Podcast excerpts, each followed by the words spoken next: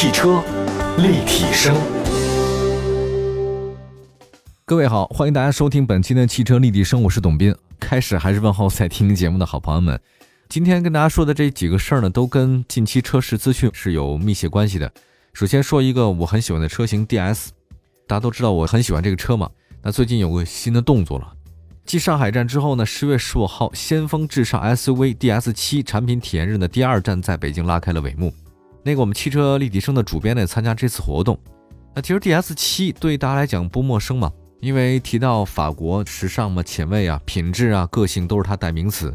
那这次呢，产品有体验日嘛？比如说像音响品鉴，还有车辆讲解、道路环节都有。首先，刚才我把那音响品鉴放第一个啊，呃，它是有一个叫劲浪音响组合在这个车上应用了。在互动环节上呢，DS 在现场活动平台上布置了一个叫劲浪 Focal 音响组合 （FOCAL），它是法国的顶级音响品牌，在世界呢还是很有声誉的。这次呢，为 DS 打造了专门的车载音响系统。系统呢是十四个车内扬声器啊，系统功率呢是五百一十五瓦，据说是堪比歌剧院的音质体验。还有除了顶级的音响系统以外呢，这个法国豪华品牌 DS 呢将法国奢侈品的制造业的高定工艺呢放到这个设计当中。它采用了叫 DS 之翼的家族式的前脸，六边形轮廓及前大灯的融合。它围绕那 DS 的钻石切割的菱形前格栅，将 DS 标志呢映衬于中央，很有辨识度。星钻式的巴黎之光 LED 大灯内置了三颗独立的 LED 的照明单元，实现一百八十度的旋转，说是能折射出钻石般的紫色光芒。还有一个就别出心裁的珠串式 LED 日间行车灯，宛如一串珍珠手链在 DS7 的尾部。还有呢，就是以巴黎卢浮宫金字塔为设计灵感的精雕式的 3D 菱格尾灯别致典雅，诠释了法国高定美学的魅力。可以想而知，这个比较奢华。车里面的话呢，内饰方面都处处有设计感。DS 的车型向来呢是以奢华著称的。DS 七呢一共五种内饰设计搭配，结合了五个巴黎著名的景点或街区。用料方面呢是大量真铝、全纳帕真皮，还有水晶呢都用上了。方向盘呢是安全气囊，也都是被真皮包裹，高档。另外还有个就是它具备了五种按摩模式和三种按摩强度，来供乘用者呢随意调节。就是你在车里面做按摩也是相当舒服的。我们来看一下试驾感受啊，动力方面，DS7 呢配备了一个 1.6T 高功 45T HP 的发动机和八速手自一体变速箱，最大动力输出215马力，峰值扭矩300牛米，相对同级别 2.0T 发动机呢是不逊色的，因为是 1.6T 的高功版嘛。百公里油耗呢仅仅6.2升，车辆启动默认为舒适模式，主动魔毯悬挂打开，车速超过每小时15公里的时候，它就能系统扫描地面。这个其实就是让车里的减震啊，舒适感是更强的。它能够滤震，这个滤震效果挺强啊。但同时呢，路感很清晰，这样不矛盾，不是软绵绵那种感觉，让你既感受到路面是有震动的，但是让它这个震动的话在你可接受的范围之内，这就是它的魔毯效应。对于在城市里开或者对要求舒适性比较高的朋友来讲，这个功能很好。简单试驾几分钟呢，也觉得这个 DS7 的魔毯悬挂很不错的。另外，安全方面的 DS 七呢，配备了同级别唯一的夜视系统，通过自动识别前方百米处的人和动物，能保障夜间行车安全。另外还有其他一些装置，大家有机会的话可以多看一看啊，它这配置还是挺多的。DS 七呢，我觉得更像是艺术品啊，欣赏人呢会特别喜欢它，每个细节你单拿出来都令人赞叹，而且每个细节呢都有自己的基因。我也就觉得，就是路上的车，我觉得越来越像了。那我特别希望这路上车别那么像，大家还是要有一个自己的感觉吧。就是所有人都一样，我觉得这个不好玩。我觉得文化这东西一定要是千姿百态才有趣啊。如果只是一种声音，大家都穿一种颜色的衣服，一种状态，女明星的脸啊都是锥子脸，你说这好看吗？这完全不好看。有人说哈，DS 七它这个状态在这摆着呢，它不太可能成为网红爆版，但是它一定有自己的忠粉。哈哈，比如我还是挺喜欢 DS 七的，价格呢是二十万八千九到三十万九千九。所以性价比还是比较高的，因为它品牌的品质在这摆着还是不错的。我对这个法式风情还是比较喜欢的，也比较浪漫。我这人。接下来的话，我们再来看看其他方面的消息。说丰田，来自日本的报道，为丰田开发并且供应油电混合动力系统的日本公司呢，NEXUS 跟广汽集团达成了技术转让协议，后者的自主板块将在2021年推出丰田 THS 系统的混动产品。就是丰田的新能源系统。据说这家公司呢，实际上是丰田电装和爱信精机合资成立的。之前呢，他这个企业就把混动技术给了谁了？给了马自达，给斯巴鲁了。但是这次呢，跟广汽合作呢，算是这家公司第一次向非日本企业分享技术。那日本的媒体报道说，不光是这个广汽啊，这家公司有意把技术呢分享给吉利。哎，你说这事儿有意思。一般来讲，我们说这我独门的东西，我不能跟你分享。可是他人家不一样，我就跟你分享。但而且这个在丰田来讲也不是新鲜事儿啊。去年好像四月份啊，丰田呢就无偿提供丰田有关的这电机电控系统的东西的专利使用权，我给你。专利呢大概是两万多件，期限呢到二零三零年年底。你其他企业只要跟我谈签合同才能免费使用，你不能随便免费使用。那么作为一家商业公司的话呢，丰田愿意把这个技术给中国车企。其实我想，它除了共同推动混动市场的海外发展，比如说还有问题就是专利到期了嘛。既然我这个马上到期了，我干嘛不给你用啊？另外，丰田混动系统的专利，像那个行星齿轮核心专利，一七年二月份就在美国、欧洲失效。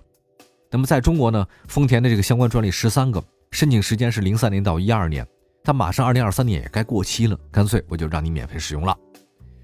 之前很有意思啊，就说那还有个段子，大众集团很感兴趣，说我要二十亿日元购买你的丰田混动，丰田说我们不干。他丰田具体的理由不是说你的钱给的低了。他说：“你们德国人永远不理解这个技术的价值所在。”但是你说这事儿很有意思啊。曾几何时，大众想买，我不卖给你，他不是为了钱。你真正懂我的人，我免费给你用。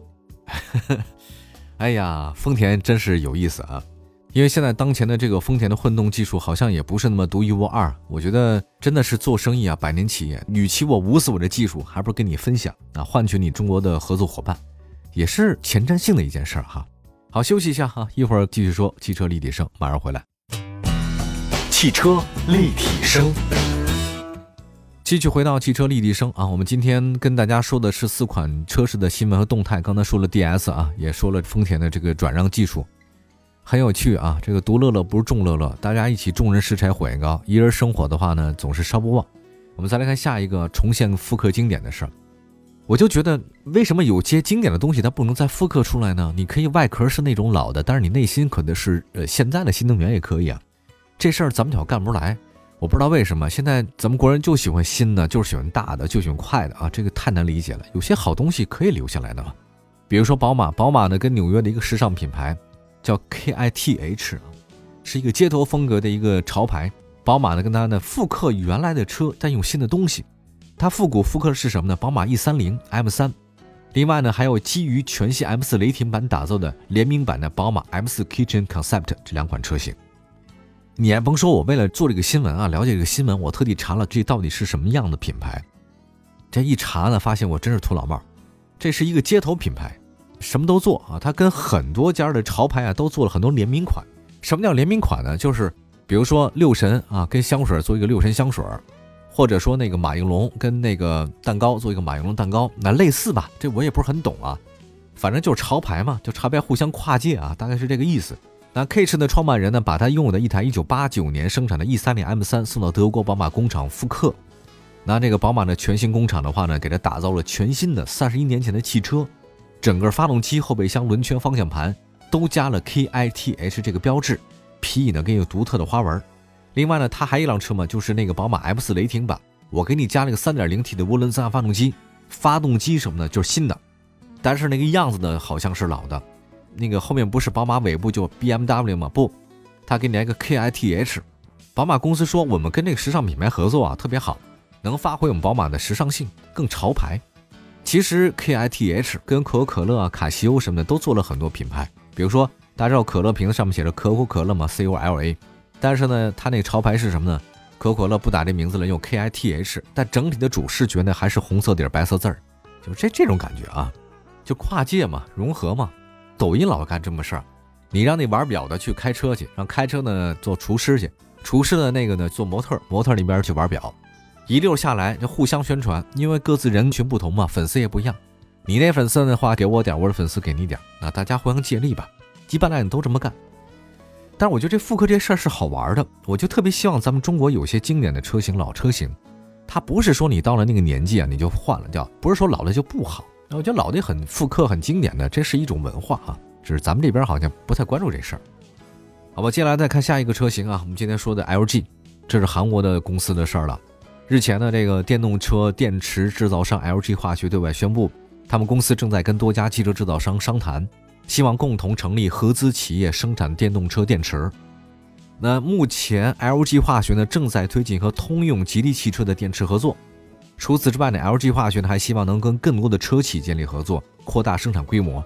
同时，LG 化学呢还要在欧洲寻找新的电池工厂。他们为什么叫 LG 呢？就是英文叫 Life is good。就生活是好的，要热爱生活。那么在咱们南京工厂的话，LG 化学呢正在为特斯拉 Model 3生产电池。哎，但是 LG 化学呢是说，特斯拉不是唯一我们要组建的合资车企之一。LG 化学竟计划在今年十二月份将电池业务拆分，成立一家独立的公司，通过专注电池的业务来巩固 LG 化学在动力电池方面的主导地位。就大家可能对韩国这个 LG 化学不了解啊。电视知道 LG 啊，空调也有，洗衣机也有，都做过。但是后来我发现这些都不太行。在大规模的时间，就是中国新能源汽车刚开始起步的时候，实际上很多的电池都是 LG 提供的，只是咱们不知道而已啊。再看一下最新的数据显示吧，LG 化学三季度合并营业利润额呢是人民币五十三亿，环比增长百分之五十七，比二季度同比暴涨百分之一百五十八。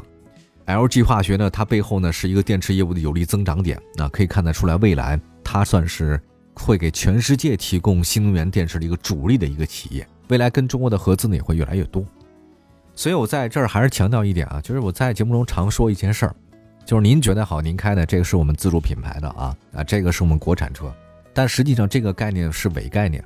我们的国产车里面很多东西都不是国产的，所以大家不要那么狭隘啊，有的时候。